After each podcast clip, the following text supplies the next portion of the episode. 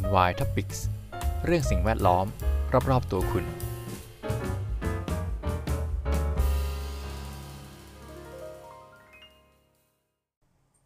สวัสดีครับ ยินดีต้อนรับเข้าสู่รายการ NY Topics กับผม พีทันสถีพเนพักดีครับ วันนี้มาพูดกันถึงเรื่องขอบที่จะถึงในอนาคตนะครับ เป็นขอบ 28 ก็ใกล้เข้ามาทุกทีนะครับ วันนี้นำข่าวมาจาก bbc.com ครับ หัวข้อข่าวก็คือ climate change UN to unmask fossil fuel lobbyists at climate talks ครับอืมตั้งหัวข่าวมาได้แบบน่าสนใจมากนะครับ lobbyist นะครับ ก็คือเป็น lobby อะ เป็นแบบว่าเป็นการเปิดเผย unmask นะครับ เป็นการกระชากหน้ากากของออกลุ่มกลุ่มทุนที่เกี่ยวข้องกับ fossil fuel เชื้อเพลิง fossil ที่มา อาจจะมีผลกระทบหรือว่ามี influence มีอำนาจในการตัดสิน หรือกำหนดนโยบายบางอย่างที่จะเกิดขึ้นใน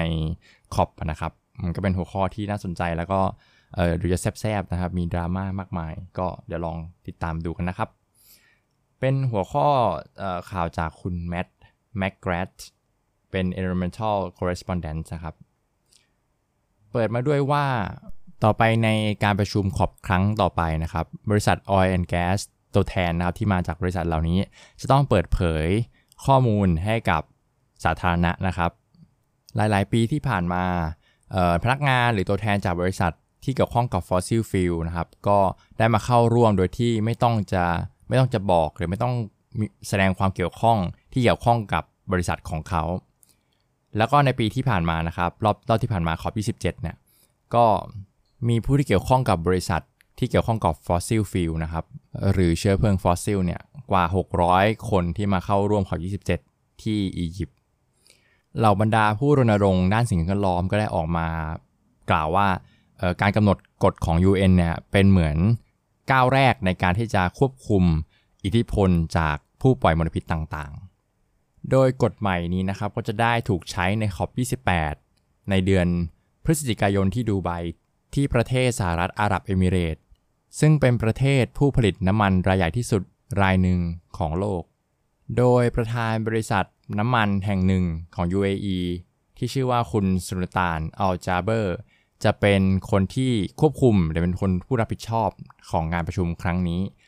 การแต่งตั้งในครั้งนี้ทำให้เกิดเสียงวิพากษ์วิจารณ์ในกลุ่มนักวิเคราะห์ นักวิจารณ์ด้านสิ่งแวดล้อมอย่างหลีกเลี่ยงไม่ได้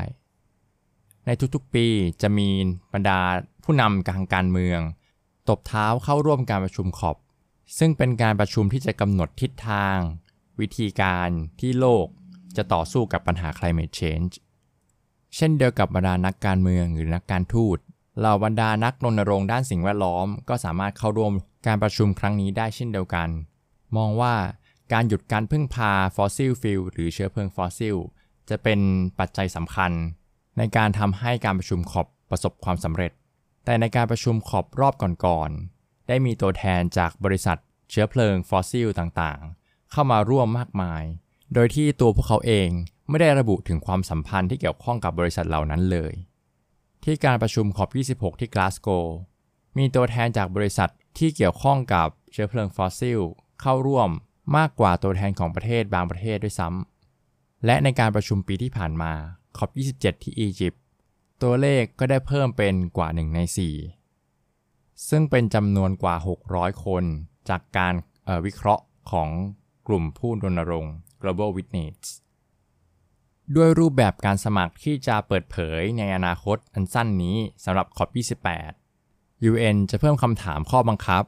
ซึ่งถามเกี่ยวกับความสัมพันธ์ระหว่างผู้เข้าร่วมกับบริษัท ตั้งแต่มีการประชุมเกี่ยวกับ climate ที่เกิดขึ้นมา หรือว่าขอบเกิดขึ้นมา บรรดาบริษัทที่เกี่ยวข้องกับเชื้อเพลิงฟอสซิล ที่จะเรียกว่าเป็น lobbyist หรือเป็นนัก lobby ได้หลั่งไหลเข้ามาในการประชุมเหล่านี้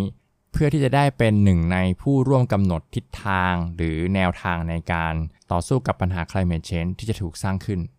มันไม่ใช่เพียงเรื่องเล็ก ๆ ที่ควรจะเกิดขึ้นเป็นครั้งแรก แต่ทุกๆ คนผู้เข้าร่วมทุกคนควรจะต้องเปิดเผยต่อโลกเกี่ยวกับว่าเขาเป็นใครมาจากไหน ผู้ติดตามการประชุมครั้งนี้กล่าวว่า ข้อกำหนดใหม่นี้จะช่วยป้องกันสิ่งที่เกิดขึ้นในปีที่แล้ว ตอนที่ประธานบริษัทของ BP เบอร์นาร์ดลูนี่เข้าร่วมการประชุมครั้งนี้ในฐานะตัวแทนของประเทศมอริทเนีย ซึ่งเป็นประเทศแอฟริกันที่ยากจนประเทศหนึ่ง ซึ่งเป็นประเทศที่ BP หรือบริษัทน้ำมันใหญ่เข้าไปลงทุน เช่นเดียวกัน พนักงานระดับอาวุโสของบริษัท Total ซึ่งเป็นบริษัทน้ำมันสัญชาติฝรั่งเศสแห่งหนึ่ง ทั้งหมด 4 ท่านเข้าร่วมการประชุมขอบในฐานะตัวแทนของกลุ่มนักรณรงค์ด้านสิ่งแวดล้อมปริศนา สัญชาติเยอรมัน อย่างไรก็ดี ในขณะที่ข้อมูลต่างๆ ความสัมพันธ์กับผู้เข้าร่วมกับบริษัท จะถูกกลายเป็นข้อกำหนดแล้ว แต่ก็ยังมีออปชันในการที่จะละเว้นข้อมูลบางอย่าง เช่นตำแหน่งในองค์กร หน้าที่ความรับผิดชอบ หรืองานที่ทำให้กับบริษัทดังกล่าว และก็ยังไม่ต้องระบุอีกด้วยว่าใครเป็นผู้ที่สนับสนุนการเดินทางมาการประชุมครั้งนี้ ถ้าผู้ที่เป็นตัวแทนละเว้นข้อมูลบางอย่างไป ใน list ข้อมูลก็จะเป็นช่องว่างทำให้ผู้คนสามารถตีความไปในรูปแบบของตัวเองได้ ข้อมูลเหล่านี้จะช่วยเป็นตัวป้องกัน ไม่ให้ผู้ที่มีส่วนได้จาก fossil fuel แอบเข้ามากำหนดทิศทางในการประชุมจากทางประตูหลัง เป็นการเปรียบเปยนะครับ มันจะต้องมีการขุดคุยแน่นอนสำหรับคนที่ปฏิเสธที่จะเปิดเผยข้อมูล เกิดแรงกระเพื่อมทันทีหลังจากที่ตัวแทนได้ออกจากการประชุมที่บอน ซึ่งเป็นการประชุมที่มีไว้สำหรับเตรียมตัว เป็นการกำหนดทิศทางสำหรับขอบ28ร่องรอยความเหลื่อมล้ำระหว่างประเทศที่รวยและจน เกิดขึ้นชัดเจนอีกครั้ง ความไม่พอใจของบรรดาประเทศกำลังพัฒนา ซึ่งมีปัญหาด้านการเงินทำให้ไม่สามารถตอบโจทย์ของการแก้ไขปัญหา climate change ได้ ในขณะที่ผลกระทบจาก climate change เกิดขึ้นแล้วทั่วโลก ความน่าเชื่อถือของระบบกำลังถูกท้าทาย อย่าลืมว่ามันไม่มีเวทีอื่นที่จะช่วยในการแก้ไขปัญหานี้อีกแล้วนะ ประธานเลขาธิการของ UN Salmon Steele กล่าว